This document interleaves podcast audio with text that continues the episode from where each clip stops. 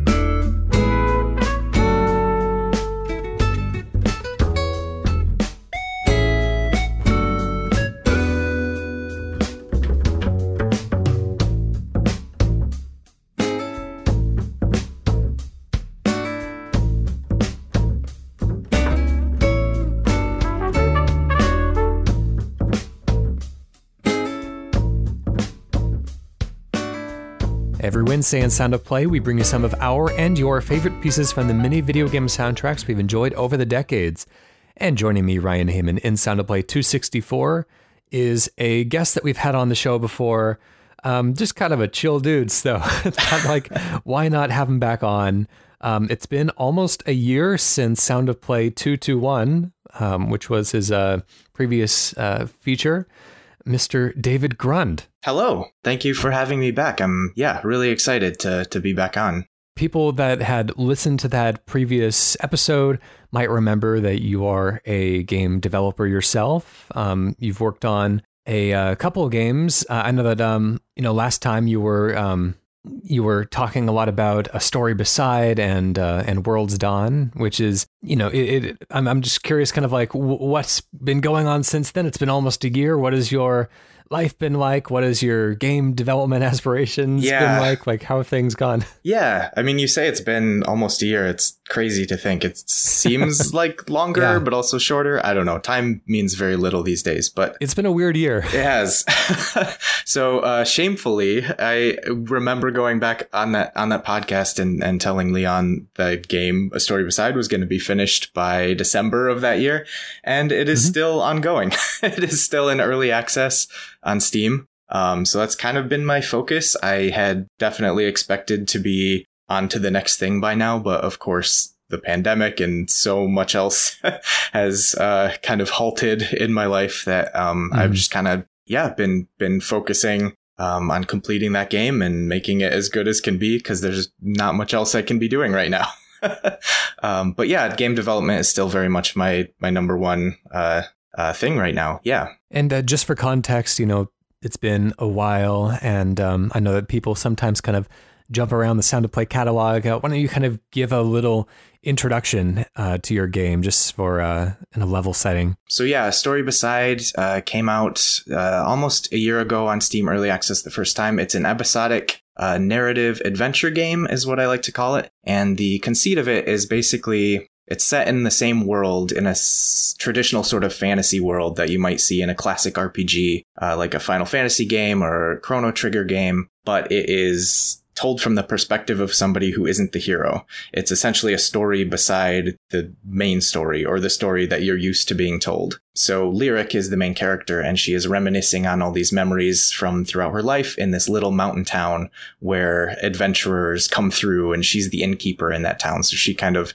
uh, is, you know, usually an NPC that you might see once in one of those games and forget about, never talk to again. Um, and I decided to try and expand that, you know, very small role uh, that I've seen many, many times and see what interesting stories could come out of that. Somebody who's not on the front lines of the battle against, you know, the evil or whatever that may be, but is just living a more ordinary life in that same world. So yeah, it is nearly complete. I can definitely say that.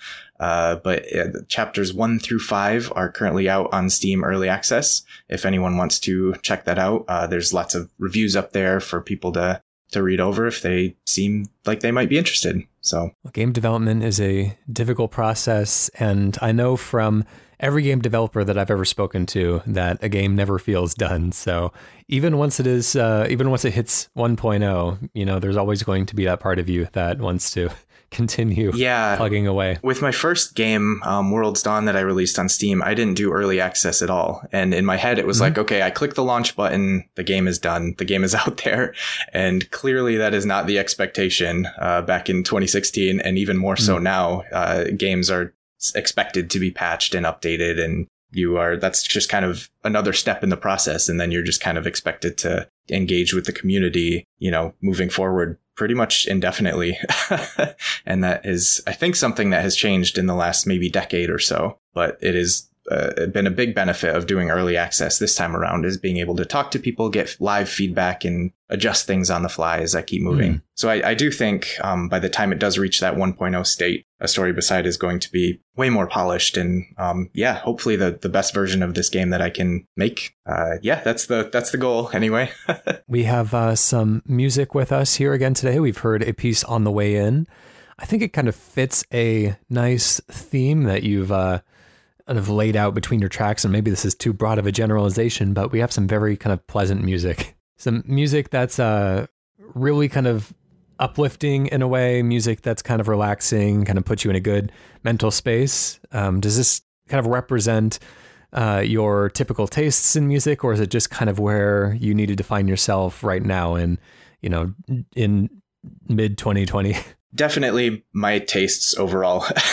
they haven't changed too much with this pandemic. I love, yeah, that sort of relaxing and calming and, and mm-hmm. like you said, upbeat, uplifting sort of music and games. Um, I noticed that some of the other picks, uh, from today, even the ones that I didn't bring, are like that too. I was very excited to see some of the other choices that we'll be listening to. But yeah, I've I've always loved video game music, obviously. Uh, and uh, the first time I was on this show, I feel like I was bringing tracks that represented me more as a designer, um, tracks that had inspired me, and that's probably still the case today. But uh, today, I tried to just bring ones that I like listening to, like outside of that context. This first piece is called 10 a.m. from uh, Animal Crossing: New Horizons, composed by Yasuaki Iwata, Yumi Takahashi, Shinobu Nagata, Sayako Doi, and Masato Ohashi.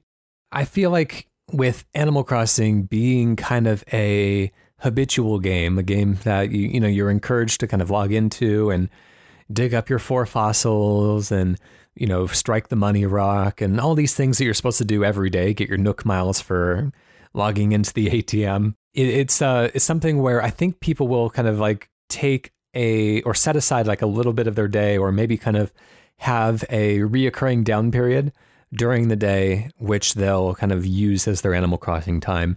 Do you find yourself uh, i mean this is the 10 a.m piece. Do you find like that 10 a.m is your animal crossing time typically? Or uh, is it just your favorite piece of music from the, the game? I could have picked lots of different uh, of the hourly themes because I've played this game a lot mm. over the last few months. It's actually my first Animal Crossing game ever. Okay. Um, so I've sort of, you know, been on the outside looking in, uh, always been fascinated by the series, but never quite uh, took the plunge before now. And yeah, I do think 10 a.m. This one is particularly chill. it gets me in the mood of yeah. doing all those daily chores. um, I, I, just thought it was an interesting uh, piece to bring, you know, at the time of recording and clearly nothing is going to change too quickly, but um, we are very much still in the midst of this pandemic. Mm-hmm. And so much has been said of, you know, uh, New Horizons being maybe the best timed game release ever because of that. Mm-hmm. Um, you know, there's lots of aspects to that. I think just being this cozy, breezy, tropical escape for people is so, uh, has been so valuable during a very uncertain and, and not cozy, breezy time in our lives. Uh, it's also you know the the social aspects of it I've I've played pretty much every day yeah. since it's come out and I have a core group of friends that have done the same. So it has kept it us it has kept us connected in a way that very few other things have uh, on in lockdown. But yeah uh, this, the music specifically I have put a lot of thought into the idea of how we're going to remember this period in our lives. Um, nostalgia is tied so strongly to music and thinking back five or 10 or 20 years from now, the first few notes of this 10 a.m. theme, like where that's going to put me in, you know, in terms of headspace and is it going to just transport me right back to this very unique time? It's, yeah, interesting to think. Yeah. I mean, Nintendo kind of got lucky with both Animal Crossing and Ring Fit Adventure being kind of the perfect uh, pandemic stay at home companions uh, for your social and exercise needs. Uh, they kind of shot themselves in the foot a little bit with their with not being able to supply enough hardware, uh, both the Nintendo Switch systems and the Ring Fit peripherals. But um, you know, I, I think it, they probably would have done a little bit differently if they saw you know how hard kind of production would be hit and how much the demand would have increased. But those are the kinds of things that you just can't predict. But uh, I think it has been a nice, uh, nice companion during this time. Um, so what, what is your what is your town like? You know, I, I, a lot of people go for real kind of high concept towns. A lot of people just enjoy it being kind of a you know, walk through the woods. Like, how did you end up kind of specking out your town? yeah, I shamelessly rip off much of what I see online. That's not a problem. That's fine. yeah, people are so creative. I mean, I've seen so many screenshots and island tour videos of of you know these, like you said, these high concept islands that they've uh, that they've developed over dozens of hours. Um, mm-hmm. Mine is much more natural. I like to embrace the the natural beauty of the island. I haven't done too much terraforming or uh, so yeah, I would say that's my style, and I think it fits. I mean, anyone who has played or even just looked at the games that I've that I like to make, it fits. That I uh, I'm a, I'm big into the natural world and and the sort of like farming or or yeah. past, pastoral style. But yeah, we've uh, this this group of friends I've played with has done so many little activities like we've it's basically like a little playground right? It's a little social playground um, even though there are very few ways to mechanically interact with other players th- there is enough there that you can be incredibly creative in terms of like yeah activities that you plan to do together. So we've done fashion shows on each other's islands. I have one friend that made like half of his island into a board game that we all played together wow. and yeah, yeah. I recently hosted with the new like beach update for the summer. I hosted like a beach day on my island. So half of my beach was all uh, musical chairs and a relay race and all this other stuff I had set up just for this one activity. Yeah. So my island is, uh, man, it's been it's several hundred hours, which if, wow. yeah, anyone who knows me would know that I don't spend that sort of time on any, yeah. any one game. I just never have. Uh, I intend to kind of move on pretty quickly and I like to play all different kinds of games, but this has been my one core pandemic game experience. Yeah, interesting. I'm uh, I'm thinking about building a hedge maze, but uh, my island is okay. It's it's nothing special, but uh, it's it's home, so you know I'm, I'm happy enough with it. Yeah, yeah, that's kind of how I feel too. You, it's easy to look at other people's islands and get kind of intimidated, but as long as you feel good and, and cozy yeah. and, and warm there, I think that's what's important. Let's move on to another piece of music. We have a track from Mr. Ixolite from the forum who says. Having not cared that much for the original Donkey Kong Country trilogy, I also skipped the David Wise adoration that seems to color any discussion of video gaming music. But having fallen head over heels in love with Tropical Freeze, I can only say I get it now. The game is chock full of unique and memorable tunes, as varied as the levels themselves, and to me, the greatest earworm so far has proven to be Wingding. From the first second, it has my mind bopping to the beat, and it proceeds to switch up its instrumentation and mood as music as music takes you on a journey as much as the level itself, but it never loses its main goal, making you barrel gleefully towards the next precarious platform. Do you have any uh, history with the Donkey Kong series in general? Yeah, yeah. I'm actually haven't played too many platformers on my own, but I always loved playing them as co-op experiences. I like to mm. whether that's passing the controller or um, yeah, with Tropical Freeze, I played through the entire game co-op with my brother, and yeah, it's just very colorful and and I don't know. We, th- th- I think there is a theme emerging here, as far as Animal Crossing to Tropical Freeze to yeah, some of the other uh, tracks. I think very fun and light and upbeat and bouncy tunes. Yeah, these this piece of music has the kind of, I well, hmm, I, I think they try to invoke the sounds of the jungle with the bongos and stuff. I uh, understand there's some, uh, I guess, weight to labeling something as jungle music, and so I mean no disrespect to the cultures that uh, that produce uh, this kind of bongo-led uh, music with these uh, these style of beats. But I think that that is the intention with um, with Donkey Kong, and it's kind of giving a more kind of natural, earthy sound, which is which is great. It's um, it, the earlier Donkey Kong games a lot of the music was very minimal and very slow and uh, kind of drawn out. It was almost like, you know, the wind blowing through a course, whereas the newer ones tend to be a lot more kind of tune driven um, than the previous ones were. But um, I, I, think that there's still, that it still kind of maintains a lot of its uh, identity and like it, it's just a lot of fun. Um, David Wise is, uh, you know, a very good composer. He's, a lot of his uh, recent stuff, he's been uh, working on the uh, Yooka-Laylee games as well, and he's done some uh, fantastic stuff there, as well as kind of, I don't know, directly training or at least inspiring other uh, kind of up and coming composers um, on the Yooka-Laylee projects as well, who have seemingly kind of emulated his style, um, which is uh, is great to kind of be passing on his wisdom and experience to the next generation of musical, you know, game composers. I think I think a, a, unique thing about his music in in these platformers is that they're almost rhythm games without actually being rhythm mm. games.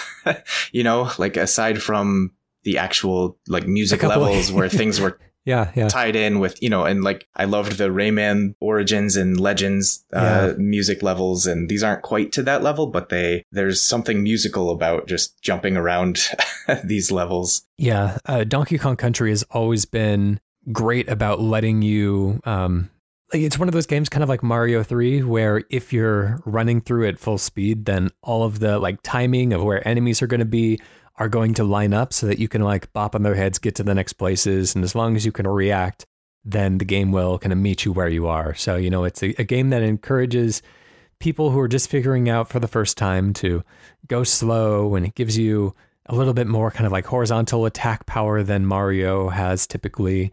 Uh, but uh, yeah, once you once you get good, once you know the levels, once you are ready for the speed running challenges, then uh, it's um, yeah, it's kind of unmatched in the momentum that it can keep. So, fun series. Tropical Freeze, I think, does it very proud, and um, great to see Yooka-Laylee and the and the Impossible Lair kind of following on from there. Even so, this is Wingding by David Wise from Donkey Kong Country Tropical Freeze.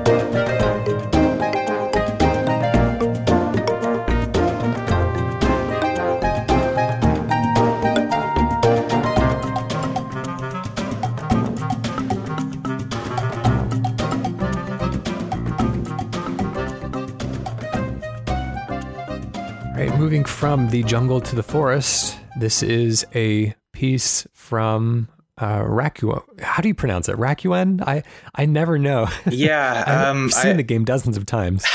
I actually went to uh, Laura, Laura Shigihara's YouTube channel Hmm. and um, I listened to her talk about it a bit. And she seems she says rakuen. I think is Okay. yeah. It's a it's a Japanese word that means something I forget at this moment. But uh, yeah, rakuen. This one has been in my Steam library for many years. Um, you know, I've I've always enjoyed uh, Laura's work, both musically and kind of in the types of games that she tends to collaborate on. Uh, she did the music for Plants vs Zombies. She did at, at least contributed a song, if not more, to uh, to the Moon.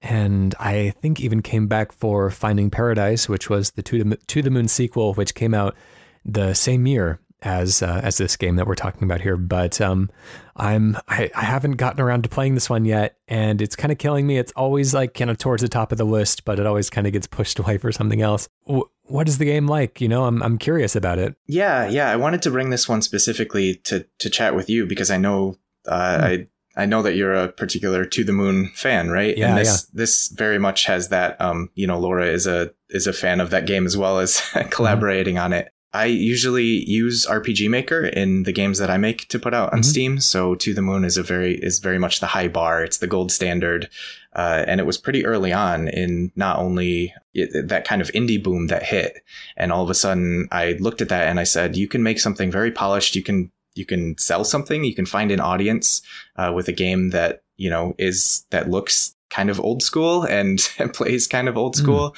Something that is kind of simple mechanically, but has a lot of passion and yeah, skill and and creative um, energy behind it. So yeah, that uh, sh- I came to find out about uh, Laura through her work on To the Moon, and definitely was paying attention when she announced she was working on her own game. And uh, Rakuen, it's it's a very cool concept. It's about a, a young boy who is in the hospital, and he, um, yeah, I, I won't spoil too much, but there's kind of a dual world uh, aspect to it where Mm. he kind of slips in between through these doors that leads to this fantasy world and all the characters that are there in the hospital with him have these analogs in the fantasy world. And it's uh, very much like to the moon in that it is story driven pretty you know emotional and Yeah. the music is fantastic. She's an incredible composer and uh, talented game designer as well. So i was yeah very uh, pleased with this one. And would certainly recommend it to you and, and anyone else who liked to the moon or similar games That's interesting. It's an interesting point about those early kind of first wave of like hyper prominent indie games. You know, you think about like Braid and Fez and uh, Cave Story, and each of those games, while kind of harkening back to older gameplay styles, uh, definitely had very kind of modern touches in their in their graphics, uh, perhaps even beyond what was necessary. You know, I think that people would have enjoyed Braid just as much if it did go for a more kind of pixel art aesthetic, but they they chose specifically to do something that you know felt more like an impressionist painting, which I I love. Uh, but um, I I wonder if it was kind of like fighting an expectation. I don't know, maybe having a lack of confidence that the audience would be there if they just made it look like an old school proper Super Nintendo game. Um, so yeah, it was. I, I guess it you know probably wasn't until a little bit after that the really prominent games started being ones that did kind of look and feel uh, more traditionally old school in their aesthetic. Yeah, yeah. I think I think to the moon specifically, you can tell when you play it. It wasn't really meant. It wasn't created to be sold. He never really, Hmm. You know, thought of it like that. And he had made Mhm. other games that looked similar and played similar before that. So the fact that that is the one that you know took off, uh, maybe has informed some of the genre moving forward. But I think at the time it was just a passion project, and that comes through very strongly. So yeah, those decisions that you're talking about about graphics and and the modern touches, I don't think had there wasn't much consideration put towards them in development of that game, which I think contributes to making it feel so special. Nowadays, authenticity to the older hardware is kind of a selling point, you know, being able to say that we specifically restrict ourselves to the color palette or the memory limitations, or even in the case of Shovel Knight, uh, using different instrumental uh, combinations in the American and Japanese release to you know differentiate how the NES and Famicom sound cards uh, were handled back in the day. So I think you know operating under these limitations has become kind of a, a mark of pride for a lot of developers as well. And I love that all of these things can exist together. Yeah, I agree, and I, I certainly feel that as a developer myself. I mean, there are logical uh, benefits to it. Of course, it's easier mm-hmm. to develop than you know like high high budget AAA sort of like 3D graphics, but at the same time, there is something kind of magical about this and maybe it is mostly just nostalgia but that like niche audience is a pretty big niche of people that enjoy yeah. enjoy this style of game and will always enjoy the style of game of the the top down perspective or you just kind of yeah exploring these worlds in in 16 bits yeah, I, I, that's a fun a fun challenge for me always is is deciding where to put those modern touches. Uh, for example, in a story beside, uh, the sound design of it is very much closer to a modern game than it would than it would be towards you know an older school game. As you as you approach a waterfall, mm-hmm. you know, like 3D sound, ambient sound kind of fades in and out as you're walking around these environments. So it's those sorts of things that I'm always interested in exploring. But the general feel of it, just, you know, glancing at a, at a screenshot or something is very much, um, purposefully, you know, meant to look like one of those older games. That's cool. Wow. Is there anything about this uh, particular piece of music, Welcome to the Forest, that stands out to you? This one, uh, talking about harkening back to old school RPGs, I think this one is very much in that vein. And uh, it's the first song. I believe it's the first song that you hear when you first enter the fantasy world as this boy. So it's uh, very different from the kind of like stark, dull grays and, and tones of the hospital. You step into the fantasy world and, and this one plays. So, uh, yeah, just a very, um, she, she has a few tracks on the, on the soundtrack that are, uh, vocal as well, cause she's a you know, mm-hmm. an amazing singer in addition to yeah. compo- composing it all herself. But this one is just an instrumental track that I think is is pretty uh, special. Great. This is Welcome to the Forest by Laura Shigihara from Rakuen.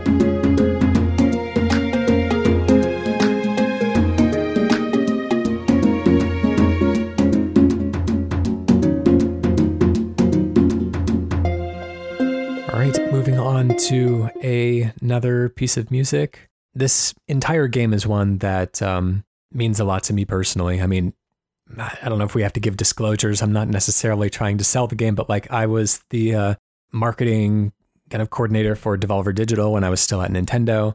And um, that was, you know, during the time at which Gris was coming out. And this is one that I kind of like pointed to really early as like, ah, guys, we should, we should give this one as much love as we can. This is going to be, I don't know, about like a huge seller, but definitely like a real kind of feather in the cap um, for the system and um, you know loved by a certain audience for sure. So this, I, I think, when I think of of Gris, a lot of the music that stands out the most is the music that um, is a lot more kind of like relaxing and pleasant and um, I think it has a really nice theme tune which has kind of a mournfulness to it, but this like equally, it has pieces that are really kind of building and intense and, you know, but just beautifully recorded.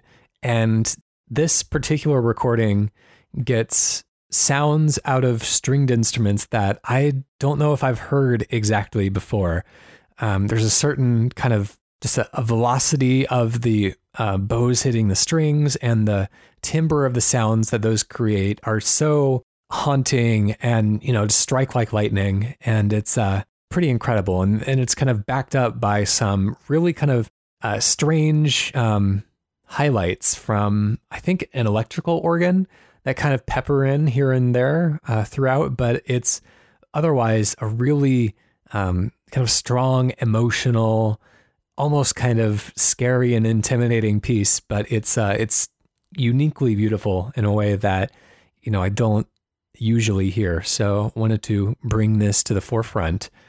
Um, this is a another game that has a very memorable and, and singular aesthetic. Uh, is this one that you've uh, that you've tried, David? I am ashamed to admit that uh, no, this game is incredibly no, I, no, I, it is incredibly up my alley. I mean, I mm. like you're mentioning the art style. I think honestly, it has the most striking art style of anything I have ever seen. Possibly, I've heard nothing but good things, and and uh, like you were saying, that I had expected something sort of, you know, more peaceful or meditative in terms of the soundtrack, because that's everything I had heard from the game. Um, but this is very mm-hmm. intriguing that it's something very different, high intensity, or at least high tempo. And uh, yeah, I think I'm going to go play it very soon. I I don't think I should hold off any any longer because this one looks amazing. There's a nice mixture of pieces on the soundtrack, and I think you know it's not really a spoiler to say that the game is kind of like a metaphorical exploration of dealing with uh, with grief. And there's a lot of um, kind of mixed emotions that go into that. And this game does a good job of kind of like exploring everything together. So, um, yeah, it, it kind of encompasses both the kind of a resigned quietness and uh, the, you know, hopeful aspiration towards the end, as well as the more kind of turbulent, intense moments of uh, kind of you know the, the, world that you know breaking down around you. So I uh, yeah really enjoy it. It's um it's pretty short as well, pretty easy to get through with um you know in maybe a couple of sittings. So um, I, I, have no excuses, is what you're saying. well, uh, I mean, no video game is ever free, so you know, of course, people can't go out there and just buy everything that true, looks interesting true. because otherwise we would all drive ourselves into the poorhouse. Um, and then, of course, even you know the shorter games are still two three hours a piece, and so you know there's um there's a time commitment as well. So you know we we do our best, but doubtless even the most dedicated among us are going to miss hundreds and hundreds of high quality games. Absolutely. Anyways, this is Karasu by Berlinist from Gris.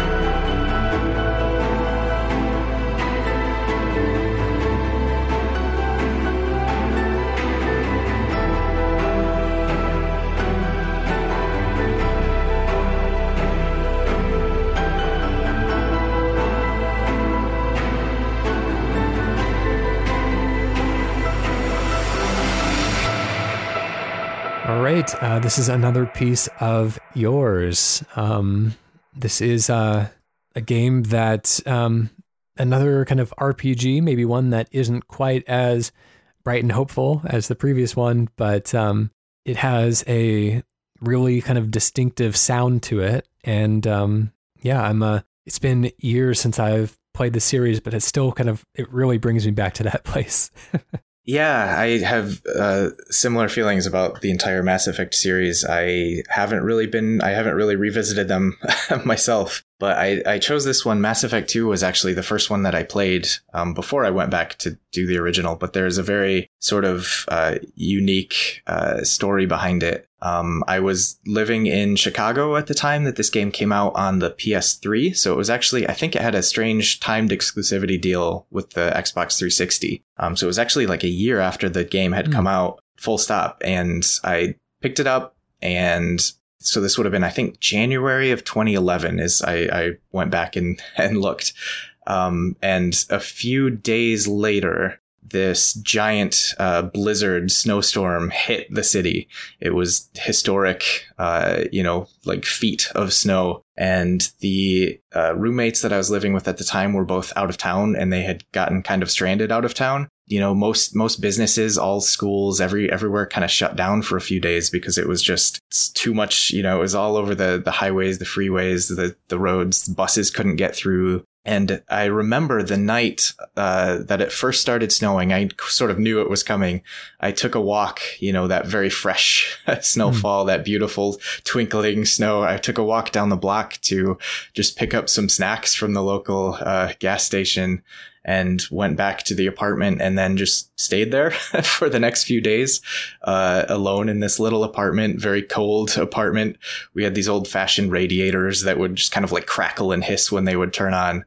And I just piled blankets on top of me. My only job for the next few days, because everything had gotten, you know, canceled. Everything was just sort of frozen in place. My mm-hmm. only job for the next few days was to to take care of our cats to feed, to feed our three cats, uh, and I had completely lost myself in Mass Effect. Mm. I was somebody and and always have been somebody that hasn't been too much into sci-fi at all. Like I prefer more traditional classic fantasy stories. Mm-hmm. Uh, so this was the first real sci-fi story that I just got completely uh, enveloped in, and it's a very good game for that to lose yourself and you know just kind of sitting there in this in this little apartment. Everything around is is frozen and quiet, and I just played for days straight. Yeah, I'll always tie uh, my memories of of this game and the sounds, especially this one, which plays over the sort of like the galaxy map with yeah that feeling of the world just kind of being completely still. Mass Effect is a war series, essentially. You're playing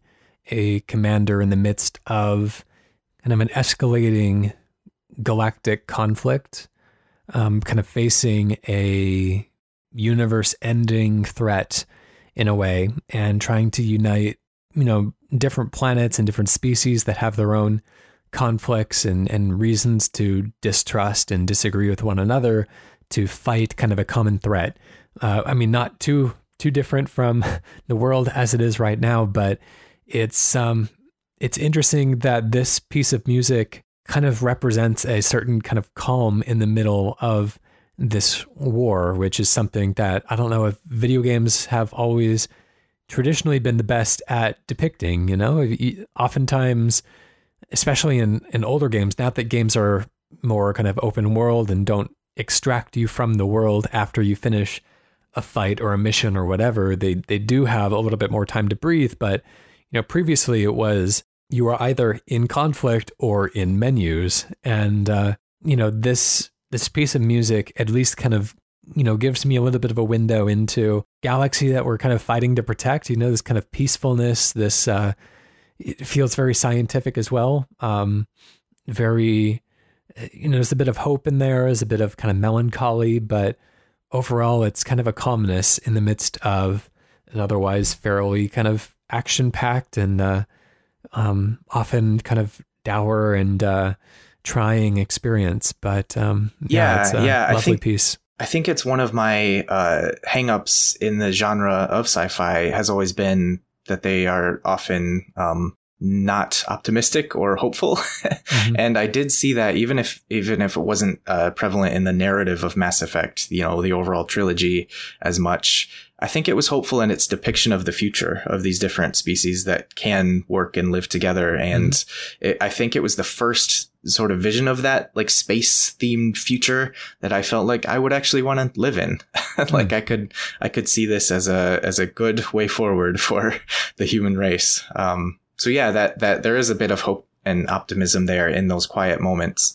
Uh, and they were always, I mean, just generally, the quiet moments are always my personal favorite in RPGs. Like you do the big boss battle and then you get the chance to, you know, go to the next town and talk to everybody. And um, so to see those moments in a high budget sci-fi RPG were, were pretty great. There was a lot of I mean, my favorite parts of the game were just kind of connecting with your crew members and yeah. yeah, looking over this galaxy map and just sort of contemplating the the quiet of space. How did you interact with the morality system in Mass Effect? I know everyone kind of has a different approach. Some people max out all Paragon or all Renegade to the best of their ability, and some people prefer to kind of make the choices that they would really make themselves in each situation as it arose and kind of end up being a little bit more towards the middle, maybe leaning one way or the other. But uh, what was your approach?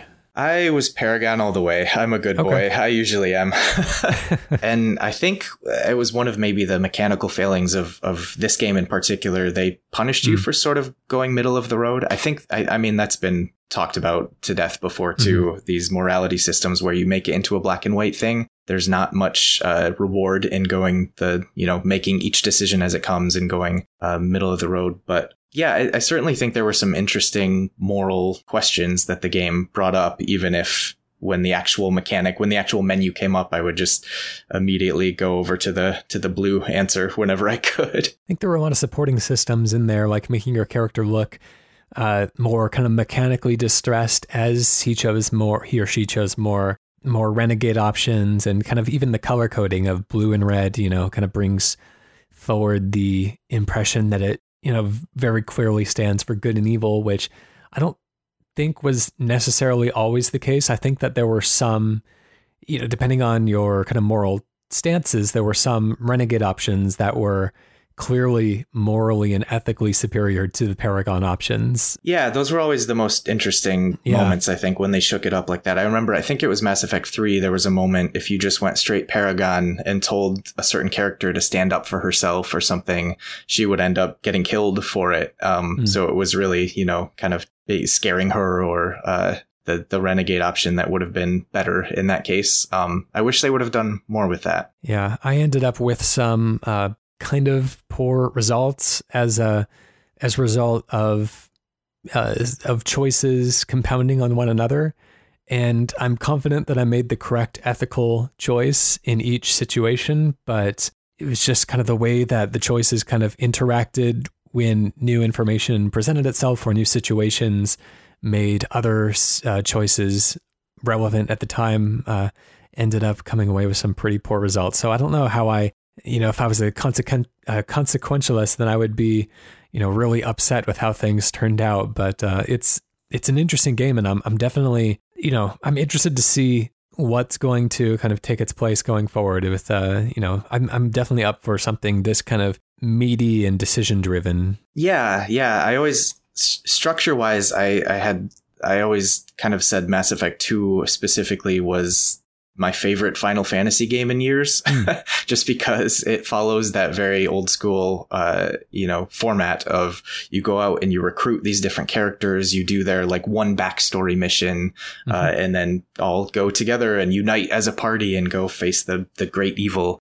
So even if it's not within this genre or setting, I think uh, we already have started to see maybe some uh, some of its reach. I think um, there are morality systems in games that you maybe wouldn't expect there to be morality systems. Witcher Three comes to mind of a game that uh, you can make these choices that will affect how your story mm-hmm. plays out, uh, even if you know that's not the main Uh, core focus of that game. Anyways, this piece of music is called New Worlds by Sam Hulick and Jack Wall from Mass Effect 2.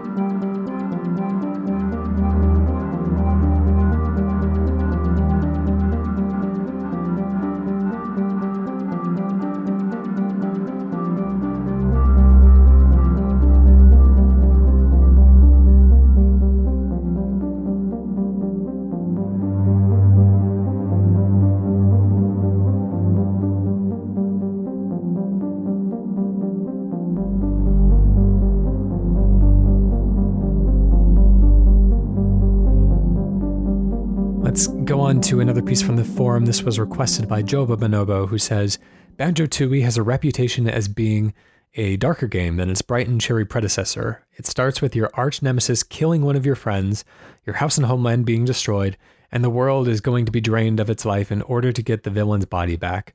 And this is still all in the first 5 to 10 minutes of the game. It is a much more dire set of affairs with a lot more at stake. A lot of Tooie's soundtrack reflects this change in tone from the mournful Isle of Hags, the circus jingle tinged with cynicism of Witchy World, and the harsh chants of Mayahem Temple. Grant Kirkhope really flexes his musical chops in this title and does a wonderful job of capturing the different tone of its sequel. But there is still plenty of the catchy, bouncy fun of the original in this soundtrack, and it's best exemplified by the lovely Jinjo Village. There is a real exuberant joy to this tune, which is up there as some of my favorite pieces from the series. It has a triumphant tone that reassures you that everything is going to go back the way it was. It is an iconic and memorable melody that sums up the banjo series as a whole, alongside classics such as Spiral Mountain. Just a lovely piece. Jinjo Village, uh, composed by Grant Kirkhope. This is a uh, one of the more memorable pieces from Banjo Tooie, I would say. Jinjo Village is a, a very kind of upbeat and lively piece. I think it was made so cheery and chipper um, specifically to contrast the the zombified uh, Jinjo King's throne room uh, tune. Uh, he gets quite a uh, quite a bad situation from Gruntilda and her sisters in Banjo Tooie, and um, they uh, they morph the music along with his throne room, which has been kind of you know made uh, had the the life sucked out of it, so to speak. So um, it is kind of comical in a way to hear this this chipper tune uh, turned into kind of a, a mournful uh, mournful drag of a song uh, when uh, when that happens. But um, overall, I think this is a pleasant piece, and it's a piece that's kind of stuck with the series in nuts and bolts as well. I think you can hear it uh, when uh, when Jinjos are talking in there as well. What is your history with? You said you weren't like a big platformery type of person, but do do you have any uh, affection for Banjo Kazooie? I do, yeah. I mean, it's it's tied very strongly with just that period in general. The mm. you know the N64, so many rare games in quick succession that were all just absolute hits. Uh, mm. Lots of memories of just you know sitting in the basement eating a popsicle on a hot summer day and playing banjo or Donkey Kong 64 or mm-hmm. uh, so many of those like the levels kind of blend together in my head to this one very like pleasant mishmash yep. of Rare and Grant Kirkhope uh, coming together. Yeah, uh, fond memories for sure. Anyways, this is Jinjo Village by Grant Kirkhope from Banjo Tooie.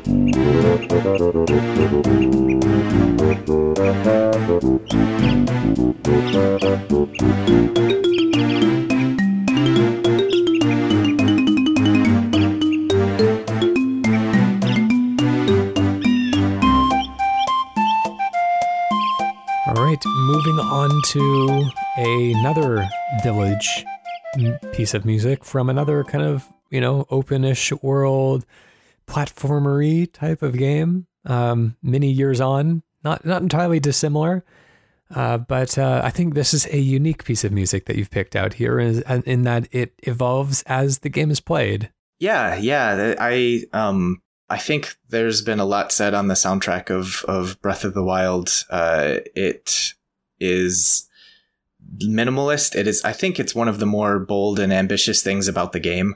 I mean, the Zelda series, of course, has one of you know the most legendary uh, OSTs in in in the entire industry. I think so. To be able to kind of step away from that as much as they did, and not have these bombastic themes playing mo- most of the game is kind of muted and and a little different. I mean, there's piano. Piano has never really been in Zelda before. Um, but then there are certainly tracks like uh, Tarrey Town where they just kind of nail it. They go back to a more traditional Zelda sounding thing and they just nail it. But yeah, I think uh, certainly one of the more uh, memorable side quests from the game, and this music has a lot to do with it. Every time you recruit a new uh, villager for this little town that you're building. Each one of them is from a different race of uh, mm-hmm. characters, and every, every time you add a new person, a new layer to the song gets added as well. And each of these layers represents, you know, the different races and the different villages that they come from. So there's the, there's the Zora guitar, there's the sort of like woodwind, uh, you know, like Rito themes that, that, uh, dip in and out, that lazy, I think it's like a trombone that rolls in for the, for the Goron. I thought it was brilliant when I realized what they were doing after the first, you know, two or three times. And by the end, uh, this particular version is all of those together. So it's like the final Tarrey Town theme uh, once you have united all these different people and and built up this town from nothing. Yeah, this is a lovely piece. You know, you, you mentioned that Breath of the Wild um, primarily kind of gets by on ambient sounds and uh, is pretty minimalist in its music, but uh, it just kind of makes the music that does um, does present itself a little bit more special. Definitely. And this is Tarrey Town Married by Manaka Kataoka, Yasuaki Iwata, and Hajime Wakai from The Legend of Zelda Breath of the Wild.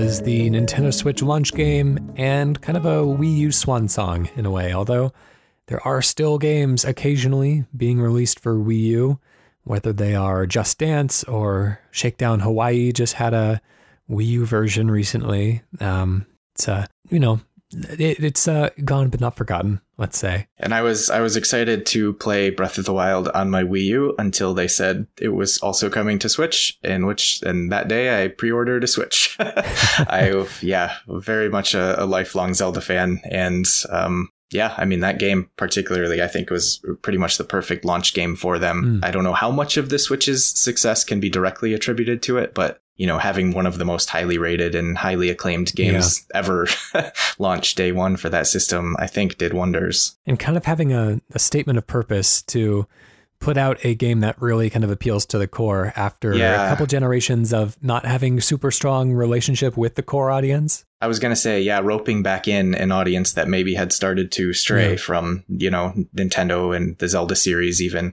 in the last decade. Yeah, 2017 was a strong year for Nintendo with uh, that and Super Mario Odyssey. And I mean, I'm a big fan of ARMS. I know that's not the most popular, but uh, I, it looks it looks fun. I, I, didn't play that one, but yeah, it definitely uh, there are worse launch uh, window games. I think. Yeah, it's uh it's a it's a good one. It's got some good music too. 2017 was kind of the height of Nintendo, uh, like writing specific theme songs for a lot of their games. It's been uh, yeah, there's some. Uh, I know the Mario Odyssey had the yeah, Jump Up Superstar, yeah. and Splatoon 2 had uh, some great pieces composed and kind of in the persona of the uh, off the hook squid or octopus siblings or right um, yeah it's um and then arms had its its memorable theme tune as well it's um uh, great music along the way yeah very strong identities to each of these titles that came out back in sound of play 205 we featured a a uh, track that um, Steam Powered Giraffe re recorded for uh, SteamWorld Heist called Honeybee. And similarly, this is another piece of music called Honeybee. And I think all that I'm really learning about myself during this time is that uh, I really enjoy pieces of music called Honeybee, apparently. um, I think it's uh, I think they're hard to beat as a weirdly specific subgenre of music. Would you would you add the Final Fantasy VII remake? Uh, I don't know that you've oh. particularly heard that track, but that yeah. was what came to my mind immediately. Yeah, the Honeybee Lounge or whatever it's yeah, called. Uh-huh. it's got lyrics and everything. Yeah, wild. Anyways, this is a, uh, a very kind of electronic piece of music. It's composed by Hello World for the game Else Heartbreak, and um, it's just very, uh, you know, I like I like digital music that feels like it's kind of you know, breaking as it goes or, you know, pulling in wildly divergent uh, instrumental sounds and kind of stretching the uh, stretching the limits of tonality. You know, it, it I like when when digital music feels impossible because, you know, if if you're going to be following the you know what is possible to play on a traditional instrument, then you know that's that's fine. But uh, you know, let's let's really flex the muscles of these digital instruments that we have. So um, it's, it's very kind of chip tuney and um, and really kind of wild. I've again not uh, played the game, but I end up with a lot of indie game soundtracks, especially from humble bundles and such. So right, right. You know, oftentimes I will listen to the music before I get around to playing the game. Hope I'm not spoiling it in context. You know, I've always kind of thought about that, but uh, I think as a uh, of course, I don't speak for all game developers in any way, but I think any any way you can get people to you know come into your world, I think whether they hear yeah. a song first or yeah, any sort of tool to to sell you on the mood or the the message. Yeah, this is called Honeybee from Else Heartbreak.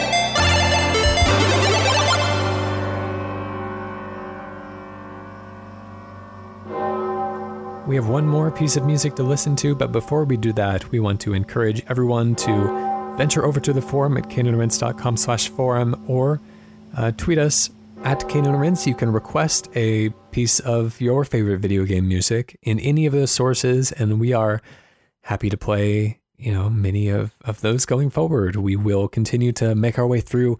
We have a healthy list of video game music selections but are always looking to add more. And then we, we pick from newer and older submissions as well so don't feel like you have to to get right in the very back of the line if you have something new that uh, hit your ears in a good way recently so um, with that said i just wanted to thank david for joining me today and uh, wanted to kind of pass it over to you if you have anything that you would like to draw people's attention to. We spoke about your your gamer while you're on, and um, yeah, if you have any kind of social channels or web presences or anything that uh, that you find um, that you know people would benefit from knowing about? Sure. Yeah. Um, so my uh, solo indie development studio, which I use sort of interchangeably with my own name, is Wayward Prophet, and that's P R O P H E T. And you can find me, yeah, Twitter. Not the not the money kind. Right. Exactly. I do have to specify, but uh, yeah, you can find me on on Twitter or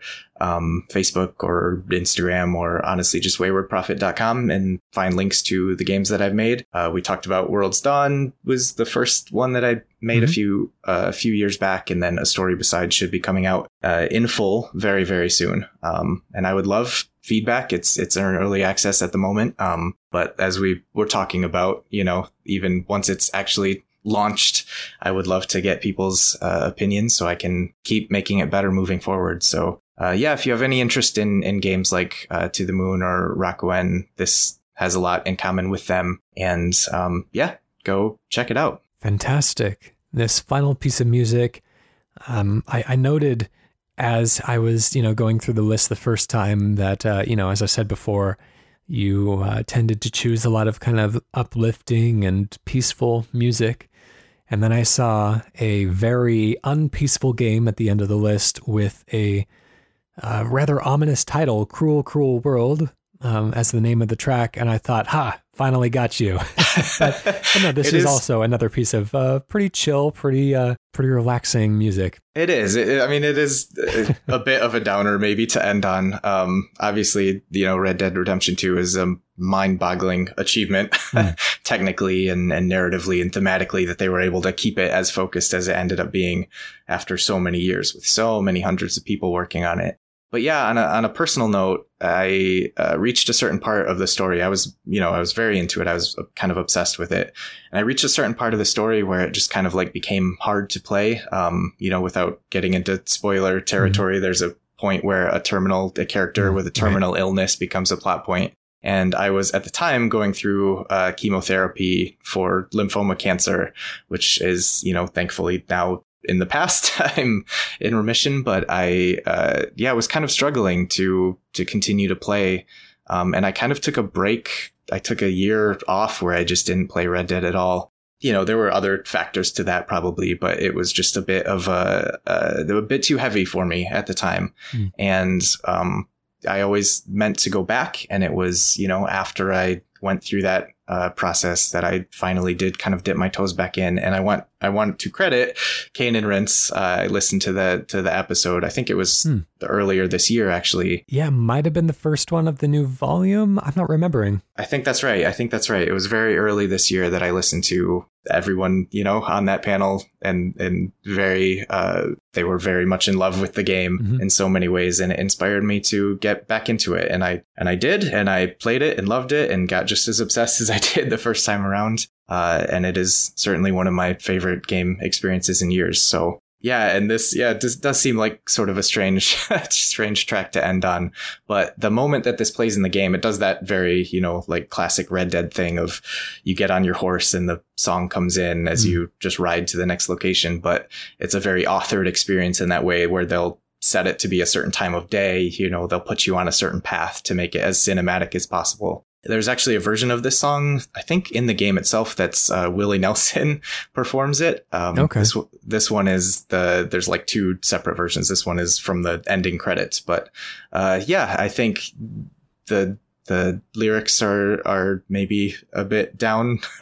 uh, yeah, not quite as as upbeat or pleasant as some of the other picks that I've brought, but it still is a very um, kind of warm feeling as as the character rides off into the sunset. That's great. I've been uh, I've been dipping into Red Dead Redemption 2 again. I picked it up on uh, on PC this time, and it's uh, gosh, it just you know I played it all the way through on Xbox One X, and it's just going back now, like I remember my experience with it the first time, but it still feels like magic, like being able to just kind of walk around in that world. And I don't know whether it's because I've been inside for the last however many months or whether, you know, I think, you know, sitting closer to the screen or having a more powerful machine than the Xbox uh, to render these worlds and, you know, a, a really nice kind of resolution frame rate. But it's, uh, yeah, it just it feels impossible what they've created in the yeah. best possible way.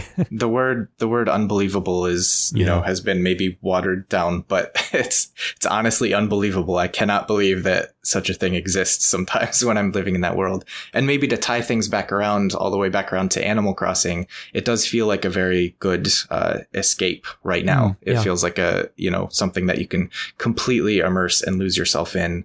And in a lot of the same ways, it's it can be, you know, slow and uh, has a lot of charm to it. Those quiet moments that we've kept coming back to um, there's plenty of those in between the gun bouts and uh, train heists. Yeah, you know, you mentioned uh, kind of getting on your horse, and this piece of music kicks in.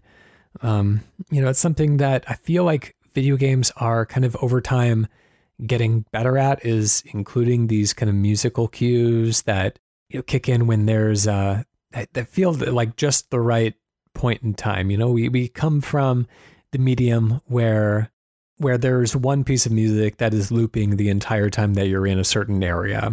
Uh, right. You know, thinking back to Mario, like you would hear the overworld theme until the last uh, 90 seconds, in which case it would speed up and uh, and as you're supposed to be kind of getting closer to the uh, the finish line of the level, and then you know things got a little bit more complex with you know Monkey Island 2 that it's like you know you could walk from area to area and the music would change and Banjo Kazooie you would hear the music become muffled as you dove underwater and stuff like that. But I feel like it's only been really recently that we've had things like um, I've also been playing uh, Death Stranding on PC as well uh, since yeah. that just came out this last week as of the time of recording, and um, it's uh, I mean that feels kind of magical as well. Like when you head out into this world that feels kind of endlessly sprawling and you have packages to deliver and basically you kind of come up over a hillside and you just kind of see a horizon of